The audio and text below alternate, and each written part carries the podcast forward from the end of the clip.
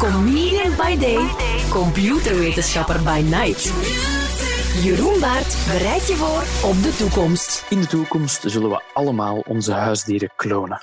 Leg uit. Wel, ehm, huisdieren klonen, dat kan al een heel tijdje. Wacht, misschien eerst voor we beginnen. Ehm, wie, wie van jullie twee heeft een huisdier? Uh, Maarten of Dorothee? En wel, we hebben er allebei. En het is te zeggen, ik heb een Japanse spits. Uh, dat is een uh, moeilijke naam voor een grote witte pluizige hond. Een kleine witte pluizige hond. Die heet Loes. En Dorothee heeft een goudvis, die heet Chef. Klopt, hè, chefje? Ja. Ah ja. ja chef.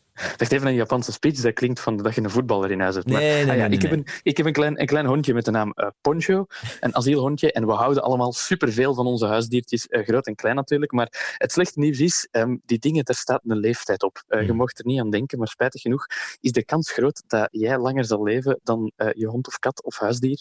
Tenzij dat je zo'n Galapagos-schildpad neemt natuurlijk, die leven 120 jaar, maar dat is nu net iets minder praktisch. Um, en sinds 2004 kunnen ze eigenlijk huisdieren klonen. In 2004 is de eerste het eerste huisdier ooit gekloond, een klein hondje. Uh, en uh, ja, sindsdien kunnen ze dat dus eigenlijk. Ze, ze pakken een, een eicel van een surrogaatmoeder, dus iets van hetzelfde ras, natuurlijk ook hetzelfde beest als wat je wilt klonen. Je kan geen eicel van een goudvis nemen en er een kat mee maken. en ze stoppen daar informatie in van jouw huisdier dan. En voor 50.000 dollar uh, dat is ongeveer de richtprijs, uh, kan je een kloon van je, van, je, van je huisdier krijgen.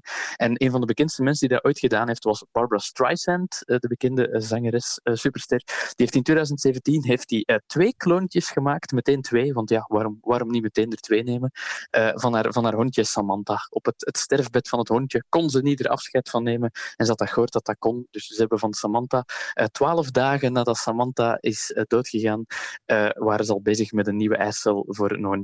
Maar nu, de reden waarom dat ik daar deze week over begin, want ik, ik kom je natuurlijk niet met oud nieuws binnenvallen, is dat er nu ook, en het is totaal van de pot gerukt om eventjes uh, de vuile woorden boven te halen, maar er is nu een Chinees bedrijf, uiteraard is het een Chinees bedrijf, um, die, uh, wiens, wiens eigenaar een kat had, en die kat die is gestorven van een urine, urineweginfectie. Die kat is gekloond geweest, maar nu de eigenaar van dat bedrijf, het gaat over het Sinogene Biotechnology Company, de eigenaar zegt van ja, die kloonkat dat ik heb, ja, dat is toch niet dezelfde kat.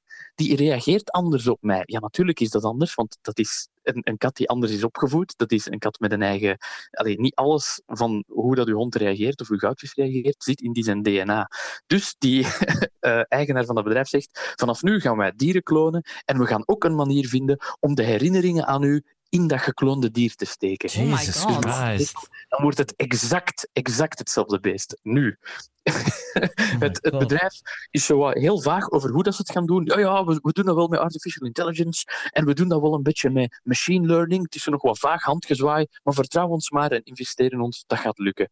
Dus uh, ja, als alles een beetje goed loopt, dan gaan we in de toekomst exact dezelfde hond of kat terugkrijgen. Want uh, mijn, mijn hondje bijvoorbeeld, uh, dat is ja, soms een beetje een stout hondje. En ik denk, zou ik een braaf hondje gekloond krijgen, dan zou ik zoiets hebben van, ja, het is hem toch niet helemaal. Allee, jong. Dus dat beest heeft dan het gevoel dat hij gewoon een lang dutje heeft gedaan eigenlijk. Die wordt dan geboren en heeft zoiets van, ah, hier zit jij terug. Maar ik voel me precies zo... Uh... Ja, die zou, je toch meteen, die zou je toch meteen herkennen. Allee, dat, dat, zou het verschil toch zijn. Want, want ja, een hond moet je van alles aanleren. Ik weet niet welke trucjes uh, je goudvis kan, Dorothee, maar die zal ook anders reageren dan, dan gewoon Ja, goudvis. daarvoor is het Dus programma dat- te kort om al die trucjes op te sommen. Dat, eh, Wel, maar als het dan, als het dan de Sinogene Company ligt, de, de eigenaar is Huang Yu, die zegt van we gaan dat allemaal oplossen. Eh, dus ja, voilà, dat is, dat is opgelost. Ik ben er uiteraard vrij cynisch over, maar ik hou zo hard van mijn hondje dat ik zoiets heb van hier, neem mijn geld, meteen. ja, want weten ze daar iets over hoeveel het dan zou kosten, deze nieuwe manier van klonen?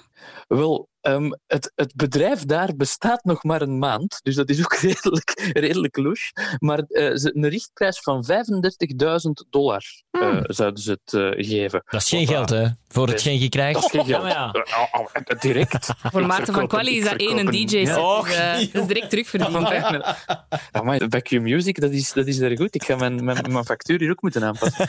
Nee, ja, maar voor 35 ik verkoop, ik verkoop al mijn nieren om mijn hond terug te krijgen, zou er iets mee gebeuren. Dus voilà, ja, direct in orde. In de toekomst klonen we allemaal onze huisdieren. Na deze uitleg twijfel ik er ook niet meer aan. Dankjewel, Jeroen Baart. Graag gedaan. Tot volgende week. Voor een nieuwe toekomstvoorspelling. Hoera. Luister elke werkdag tussen 4 en 7 naar Maarten en Dorothee. Volgende dinsdag bereidt Jeroen Baart je opnieuw voor op de toekomst. Q sounds better.